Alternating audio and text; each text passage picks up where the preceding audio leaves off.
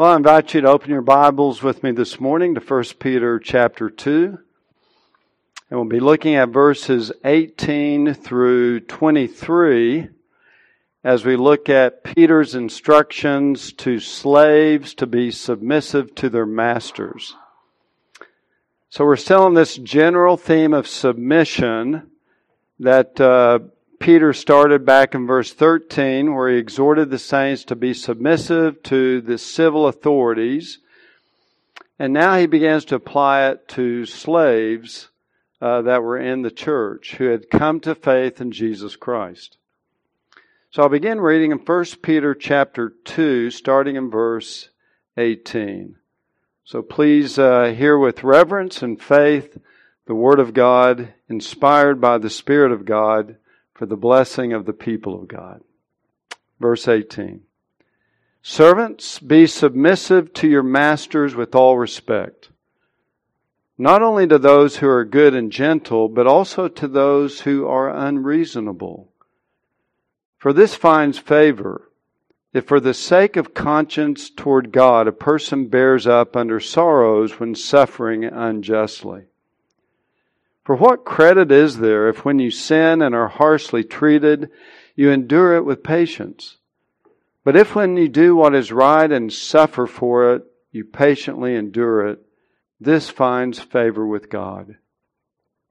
For you have been called for this purpose, since Christ also suffered for you, leaving you an example for you to follow in his steps, who committed no sin, nor was any deceit found in his mouth. And while being reviled, he did not revile in return. While suffering, he uttered no threats, but kept entrusting himself to him who judges righteously. And may God bless the reading of his word. Well, again, Peter is primarily addressing believing uh, slaves that were within the church. Again, the institution of slavery was quite widespread within the Roman Empire in the first century. The large cities like Rome, as I mentioned last week, could have 40 to 50 percent in slaves as terms of the population. Generally, uh, empire wide, I've read that the amount of slaves measured maybe 20%. So a lot of slaves, some of those would come to faith in Christ and they'd end up within the church. One could become a slave due to various causes. They could become a captive of war. They could be kidnapped. They could be bought on an auction block, sold as a minor into slavery. And if a slave had children, then his children would belong to the master and not to the parent. You could also become a slave by selling yourself to someone because of economic uh, bankruptcy or insolvency. Some slaves had miserable lives, particularly those who had to work in the mines. Others could be educated, could serve as doctors and teachers and managers and musicians and artists. But the bottom line is they were still the property of the master. They could be sold, they could be leased, they could be exchanged. They could be inherited from one generation to the next, assuming they lived that long, and were often branded like cattle. They had no rights. Some could purchase their freedom if their masters allowed that of them. But again, Peter is addressing the institution as it existed. There was no way they could change it. I mean, you're under the Roman Empire, you're under the authority of Caesar. They had no ability to actually change the institution, so they merely just addressed it as it existed. And because many of the churches had believing slaves in their midst, Paul, uh, excuse me, Peter felt it necessary to give them some guidance in how to respond to their masters, particularly those that were unreasonable. So we read in verse 18, Servants, be submissive to your masters with all respect or with all fear, literally, not only to those who are good and gentle, but also to those who are unreasonable. Now, the word that Peter uses for servants here is a word that primarily focuses on house slaves. These would be the slaves that actually were uh, worked close to the house or inside the house doing various jobs or chores or whatever it might be. Uh, obviously, all slaves are included, but he has a special emphasis upon them primarily because they would be close to the master. They would be under the visual observation of the master more so than slaves that maybe worked out in the fields or worked in other areas like that. So they could come under the abuse of the master more easily because they're right there working nearby with, with the master. And oftentimes, uh, whether they're doing menial chores or whether they were teaching the children of the master, they would often be the objects of the master's bad temper, vices, and abuse. Of course, if you're a slave, there's no way to challenge the mistreatment. No lawsuits could be filed to protect them. Slaves didn't belong to slave unions that could somehow, you know, uh, work together to improve the quality of their life. They couldn't quit and apply for unemployment benefits or switch masters, they were stuck in those circumstances. They could not change it. There was no way out. If you escape like Onesimus did from Philemon, if you read the book of Philemon, then it could be very bad for you if you ever caught. And if the master wanted to put you to death, he could put you to death. Because you were his property. You belonged to him. So, in that context, Peter now tells these servants to be submissive to their masters with all fear. Now, some say, well, what, who does the fear uh, refer to? Is it the fear of the master or is it the fear of God? Well, in the previous verse, verse 17, Peter just exhorted them to fear God, so that's probably the meaning in verse 18. You're to be submissive to your masters with all fear, meaning a fear, reverence for God should motivate you in that. He says, whether the master is good or gentle, of course, that's not a problem being submissive if they're good and gentle. But also, he adds in verse 18, even if they're unreasonable. This word unreasonable literally meant something that was curved or bent, like a bow and here it's applied to the moral bentness and curve of the heart of the master. It's bent. It's twisted. It's crooked. It's dishonest. It's harsh. It's unjust. It's unreasonable. And it would be the slave's worst nightmare to be subject to this kind of a master. They could be cruel. They could be demanding, unreasonable. They could punish on a whim if they wanted to. But Peter says, be submissive to them, even if they're unreasonable. Now, again, we live in an age where we don't have slavery in America anymore. So, how do you apply this to us today? Because the principle here is transferable, even though we live in an entirely different context than these slaves did in the first century. So, how would we apply this principle today? And most commentaries, and I think rightfully so, will go first to any relationship that we have where we're under the authority of someone else, whether it's like an employment or your job or something like this, and how do we respond when we are treated unjustly by those who have authority over us? And again, in our context, that higher authority could be your boss, it could be the government, it could be different avenues of evaluating it. Of course, the big difference is we're not slaves today, and we do have rights, and we can protect ourselves by law. We can defend ourselves and use the courts to that end if prudent. Uh, if our job is oppressive, if our boss is unreasonable and unjust, then we can always leave that job and go find a better job. So we have many options available to us, of course, that the slaves didn't have. If your boss overlooks you for a raise or promotion, possibly due to your Christian faith, you get mistreated, then you, you, you wrestle again with this principle that, that Peter is presenting. Maybe your boss asks you to do something illegal or unethical or dishonest or wrong or which violates a biblical principle or a biblical commandment and you refuse politely, but you get fired. That's just part of the consequences sometimes that, that we're faced with. So even today we can feel vulnerable in certain relationships that we have with authority with no recourse or God honoring way to, to legally fight back or protect ourselves. And this would be some, this would be the type of area that we could apply this uh, principle to us even today. A part of Peter's wisdom, I think, in this passage is that submission for them should be the, the, the way they should always approach it. And again, it's different for us. Paul used his citizenship rights on at least three times in the book of Acts to protect himself from an unjust uh, ruler or circumstances. And we can do that too.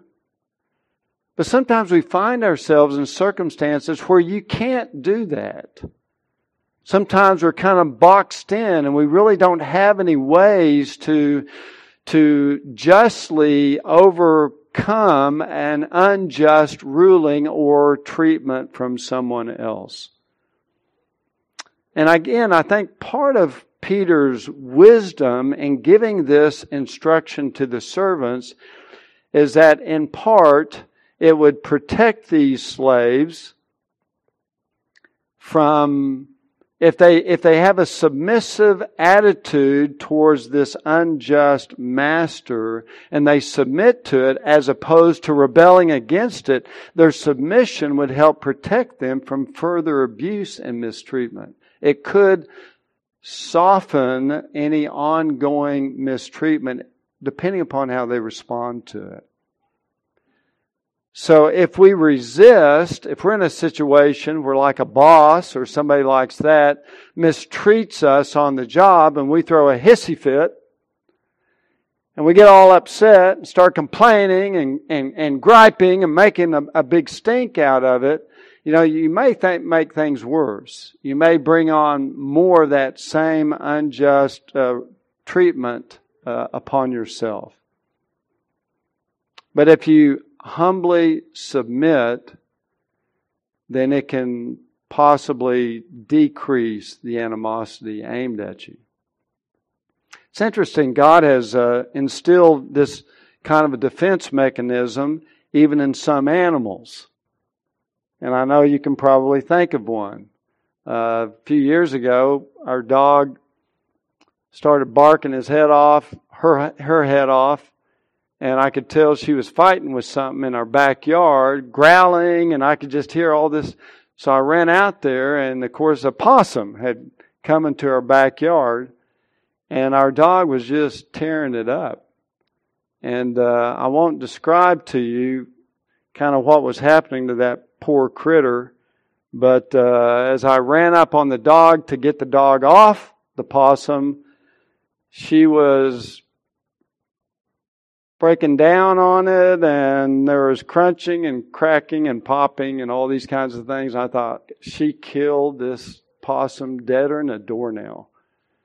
So I get the dog off, get her inside, and I'm I'm inside, man, we just we just murdered an animal in my backyard. So what I'm gonna do. So after a while I go in my garage and get a shovel I'm going to go out and bury the carcass. Of course, you go out there and that possum's nowhere to be found. It's gone.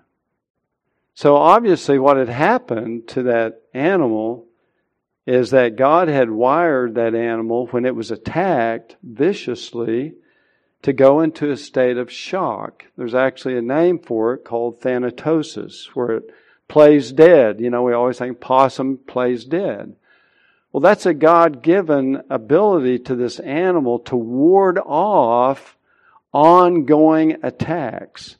Because most animals, they need that stimuli, they need that resistance to encourage them to go on and make the kill. And whenever the animal t- suddenly just goes into a, a passive, totally still uh, posture, well, then a lot of animals will just give up and, and walk away. And I think maybe there is some wisdom here when we're in that kind of situation when there's no way out, that sometimes just, again, like Peter is exhorting these slaves to submit, be submissive even to your unreasonable masters, can be for your own protection as well, given the circumstances. Uh, but this is something that I think is is uh, worthy of considering. The actual reasons that Peter gives to these slaves for being submissive to their masters is found in verses 19 through 23, actually through the end of the chapter. We'll say verse 24 and 25 next week. It deals more with the atonement. But it says in verse 19, For this finds favor. Reading from the New American Standard. If for the sake of conscience toward God a person bears up under sorrows when suffering unjustly. Now your translation may have, may uh, word that differently. But several things he says in verse 19 that it finds favor. This favor is clarified at the end of verse 20 as being favor with God. And I think that's the focus. Now, if you suffer submissively, I, I, guess there could be some favor with the master, possibly, but I think Peter primarily has in mind this finds favor with God. He makes that clear at the end of verse 20.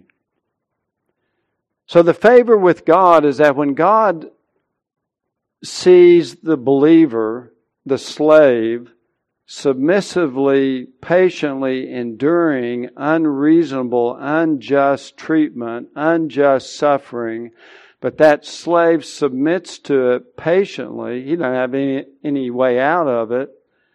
That this finds favor with God. God is pleased. And it may be the favor along the lines of the other scripture that says God is opposed to the proud but gives grace to the humble. Because the word favor in Greek is actually the word grace. This finds grace. In other words, God will bless you and reward you for your faithful response when being treated unjustly. So the idea would be that God gives grace to believers who suffer unjustly with grace. God gives grace to believers who suffer unjustly with grace. We suffer with grace, and then God blesses us with grace.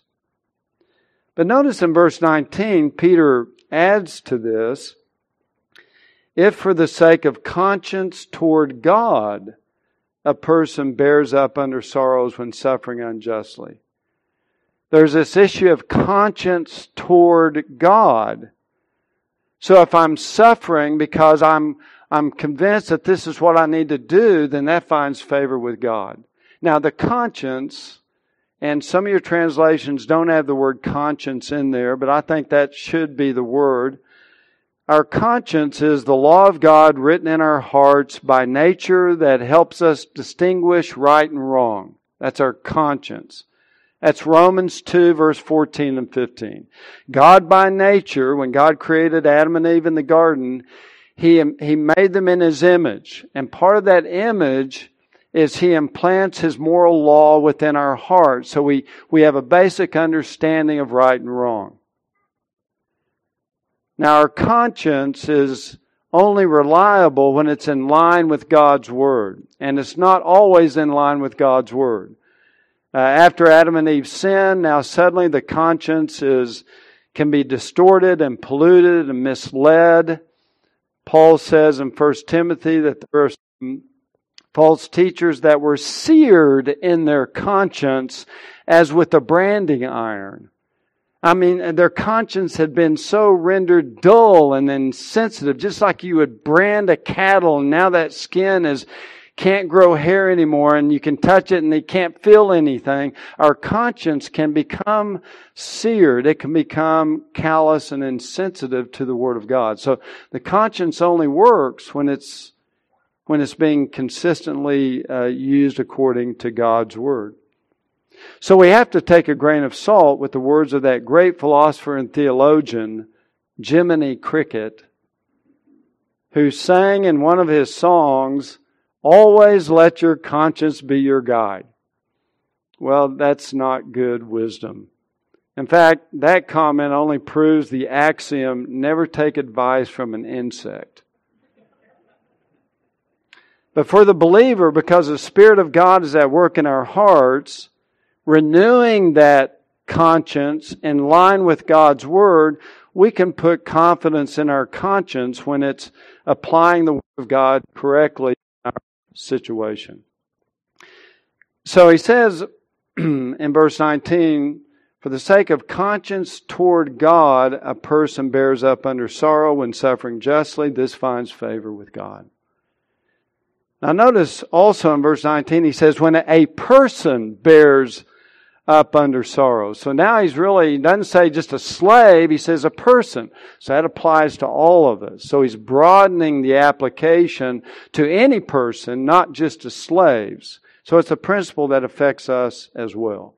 In verse 20, he basically uh, elaborates on this principle when he says, For what credit is there if when you sin and are harshly treated, you endure it with patience? But if when you do what is right and suffer for it, you patiently endure it, this finds favor with God. So notice here in verse 20, he speaks of being harshly treated. If you're harshly treated because you have sinned, then God is not impressed by how well you, you endure the suffering. In other words, there's no, there's no favor with God because you're only getting what you deserve.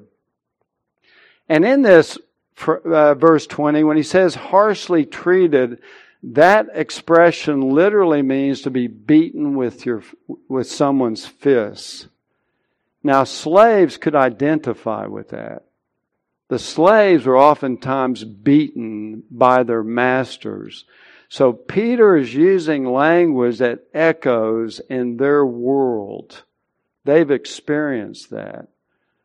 So sometimes we can be harshly treated. But again, if it's because of our sin, then there's basically no honor with God. But then he says in verse 20, But when you do what is right and suffer for it, then that finds favor with God. Because sometimes you will be mistreated for your faith. You will be mistreated for doing what is right in the sight of God. And sometimes, if there's no escape, if there's no other remedy for that, then we are called to submit patiently and endure it. And when we do that, God is pleased. There's favor with God. That can happen in your life and in mine as well. But now the question is raised why does it find favor with God for us to respond that way? Why is God pleased? Well, he answers that in 21 through 23. Look at verse 21.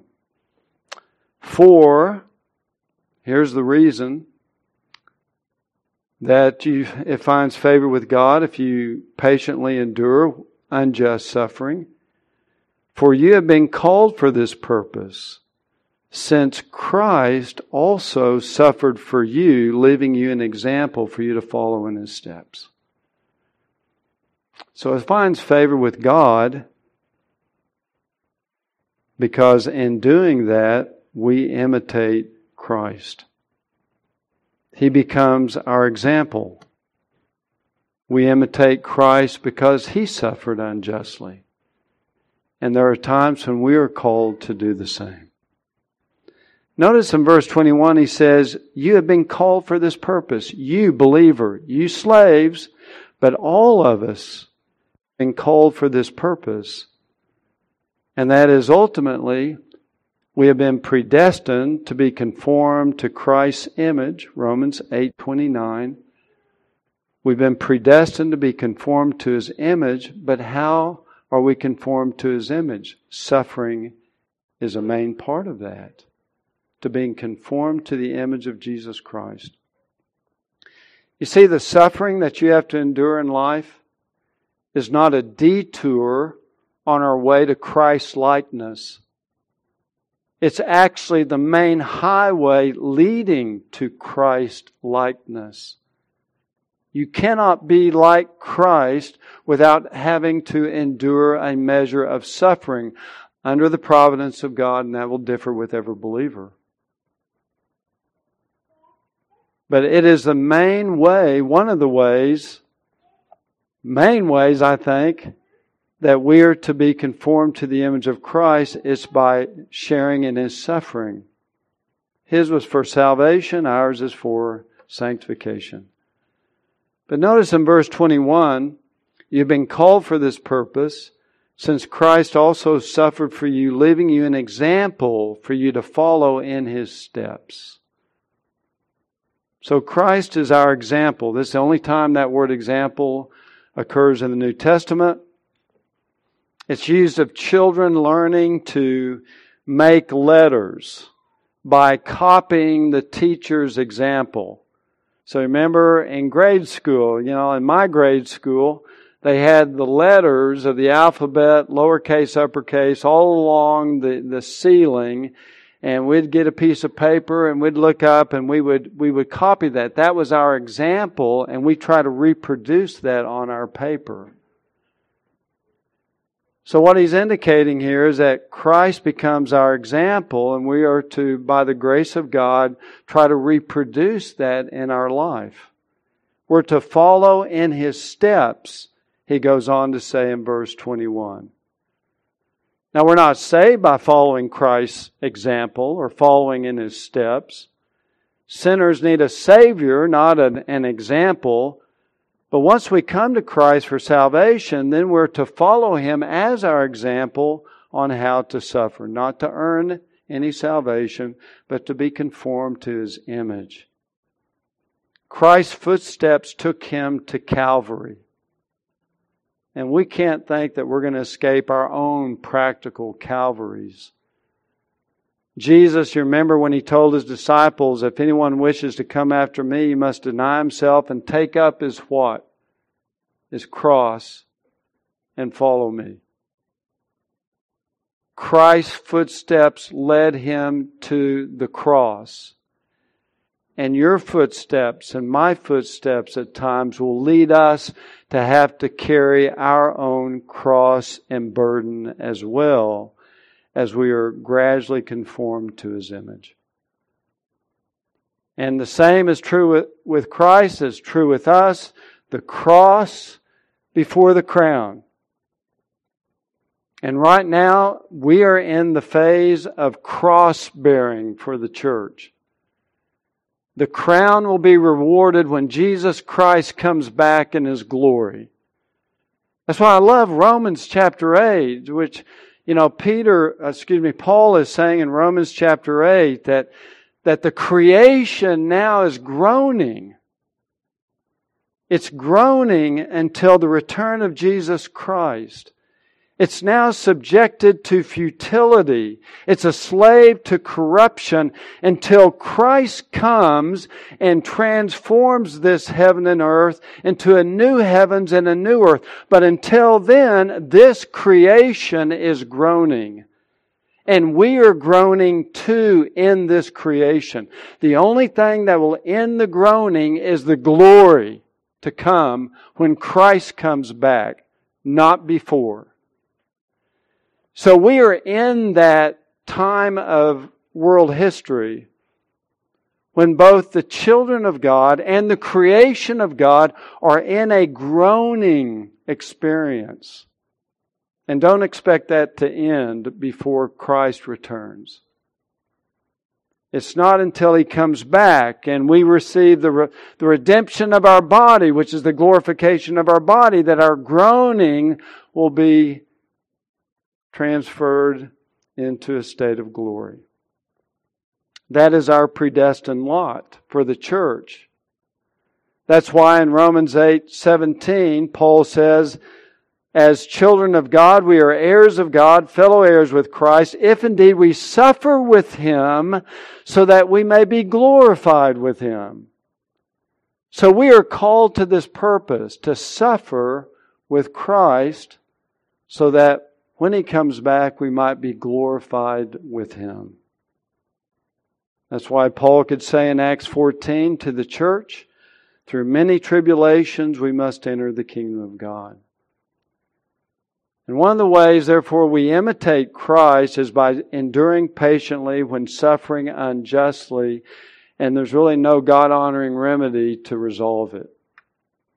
Then we suffer patiently, and in doing that, we are being conformed to the very image of Christ. Now, it's interesting when he refers to Christ as our example, we're to follow in his steps. Because who caused Christ to suffer? Well, it was the government, it was the Jewish leadership. Christ suffered at the hands of a corrupt and evil government. His suffering was the predestined will of God, could not be averted. He willingly came to endure it for us to save us from our sins. But the government is a source of much unjust suffering in the world. Just look around our world. Just the believers that are suffering in communist countries or Muslim countries, Afghanistan, all the turmoil that's there. And it's coming our way, I think. It's already here in many ways for, I think, the, the church here in America. Now, Paul would flee when he could, when the government came against him. He would certainly use his citizenship rights but when he was incarcerated, when he was arrested, he humbly submitted to the authorities. We are to obey our civil authorities, as Peter has already instructed to us. But our highest authority is God, and sometimes we must obey God, which causes us to disobey our government. And if that happens, then we just have to patiently endure the suffering. We don't take up arms. That's for lesser magistrates to lead those efforts. The church, in and of itself, does not take up arms. We just endure it by God's grace. So, what Peter then goes on to say is so, how did Christ endure the unjust suffering that he was afflicted with? And Peter tells us what he didn't do, and then he tells us what he did. Look at verse 22. This is the example that we're to follow in his steps. Who committed no sin, nor was any deceit found in his mouth. While being reviled, he did not revile in return. While suffering, he uttered no threats. That's what, so he didn't do any of that. So Peter is really drawing heavily from Isaiah 53 the suffering servant of the Lord, Jesus Christ. And he's, he's borrowing phrases from that chapter scattered throughout this. It's, it's, you can tell where his mind is. It's really in Isaiah chapter 53.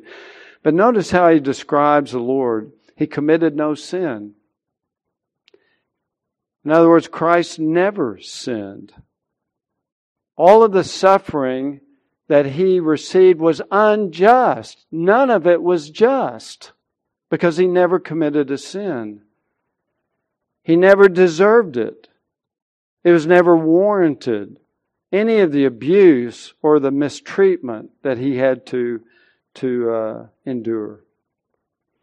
He goes on to say, Nor was there any deceit found in his mouth in verse 22. That comes from Isaiah 53, verse 9. In other words, Christ never spoke words of deceit or deception or lies.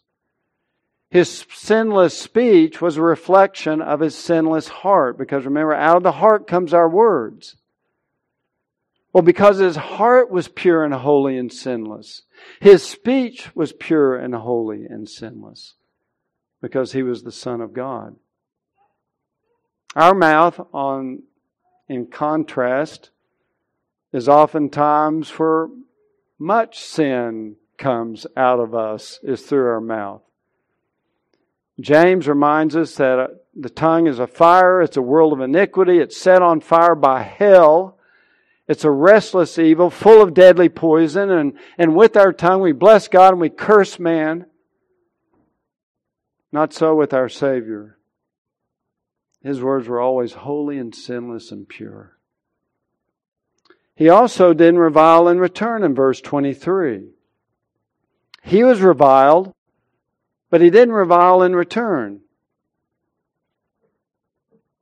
Christ was called a Samaritan, a glutton, a winebibber, a blasphemer, a lawbreaker, they said he was insane, that he was demon possessed, he was in league with the devil, he was a perverter of the nation and a deceiver of the people. He was reviled over and over and over again, but he did not revile in return.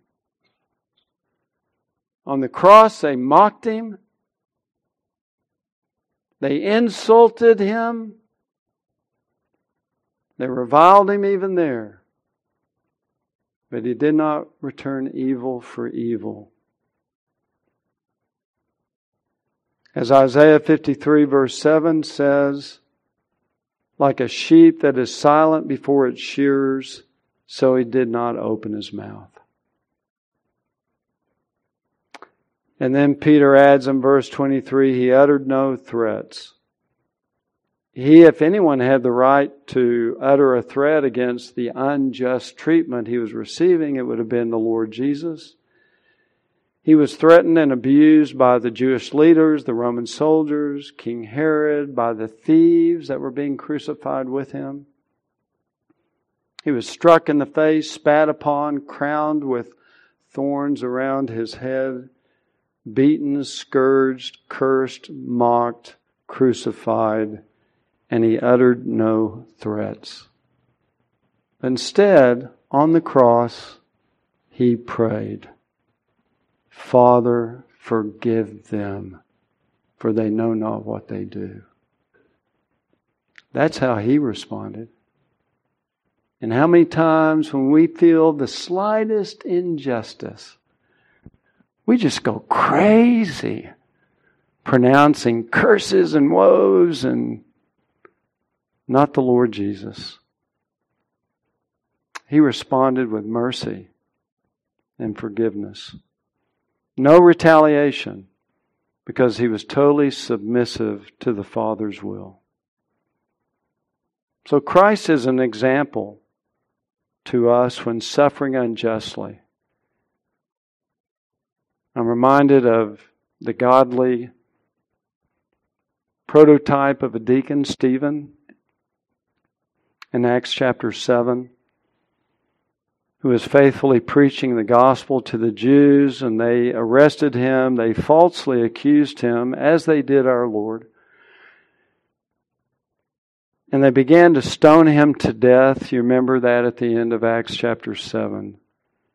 And falling on his knees, Stephen cried out with a loud voice, Lord, bring your wrath upon them? No judge them, incinerate them? No. Lord, don't hold this sin against them. And having said that, he fell asleep. What a godly example imitating Christ in his unjust suffering. So Stephen responded in the same way. So if that's how Christ did not respond, how did he respond? Well, in verse 23, he kept entrusting himself to him who judges righteously. He kept entrusting himself to God.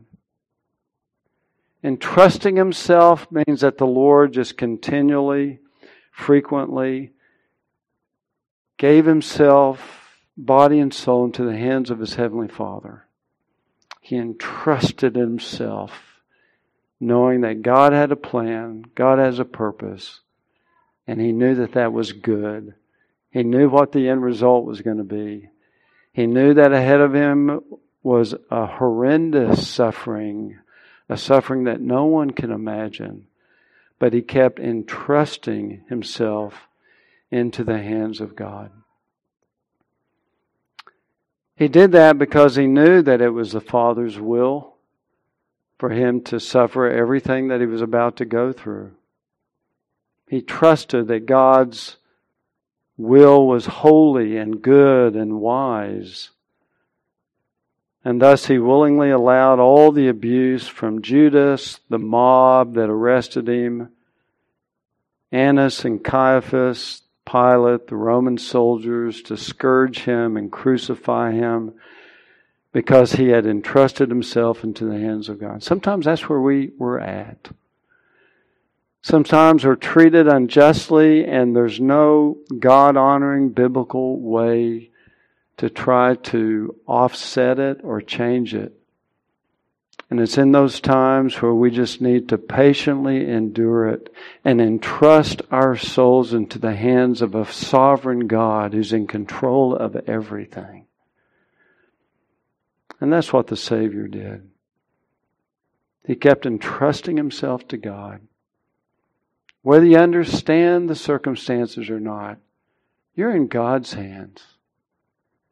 We don't know what the future holds, but we know who holds the future, right? And we entrust our lives, our soul, our wealth, our happiness, our prosperity, whatever it may be, into the hands of God in doing what is right. And then it says at the end of verse 23, he kept entrusting himself to him who judges righteously.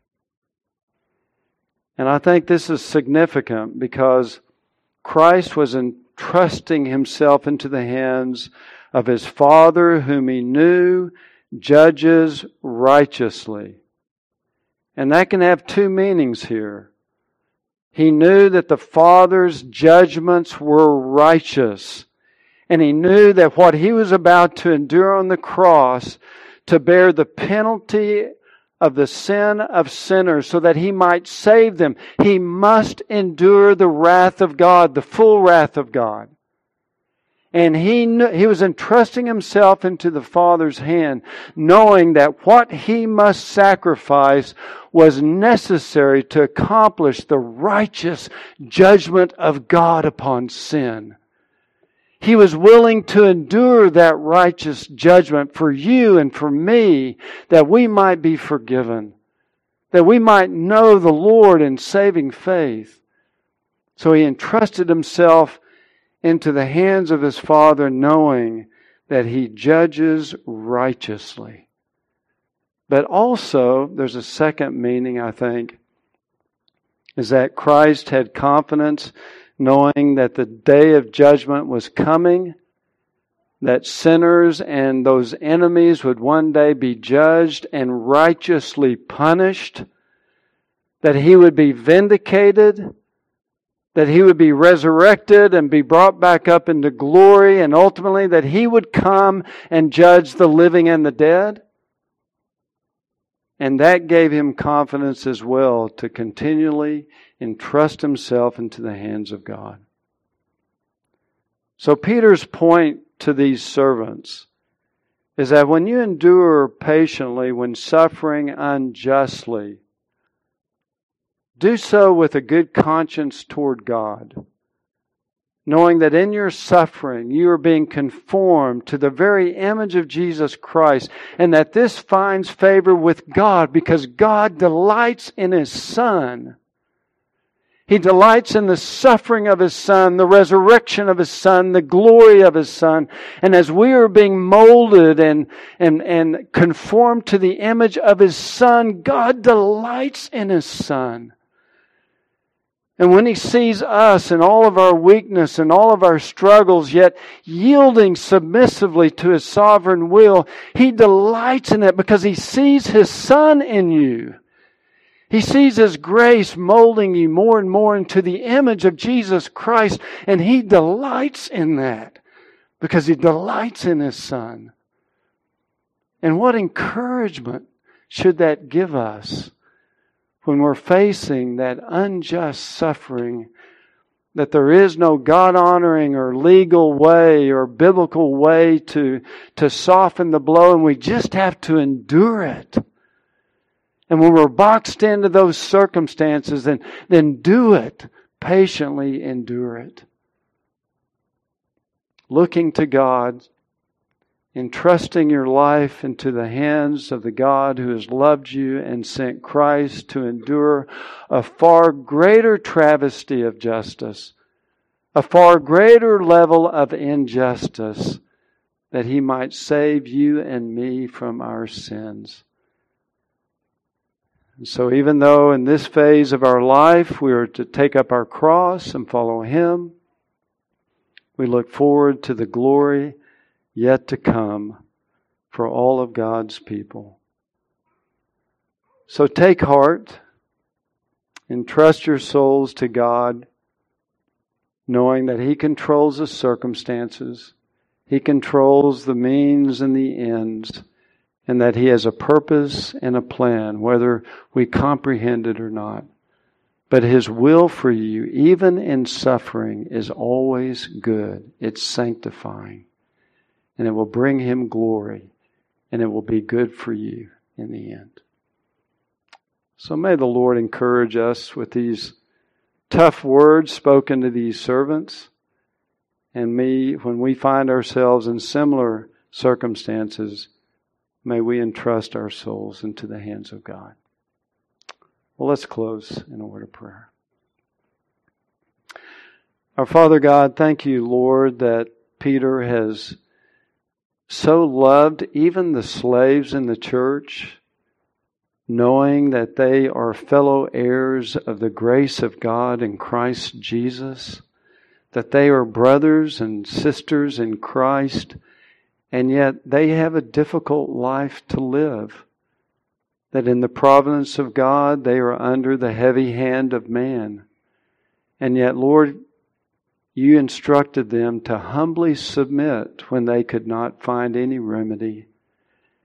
And Lord, we thank you that this is wisdom for us today as well.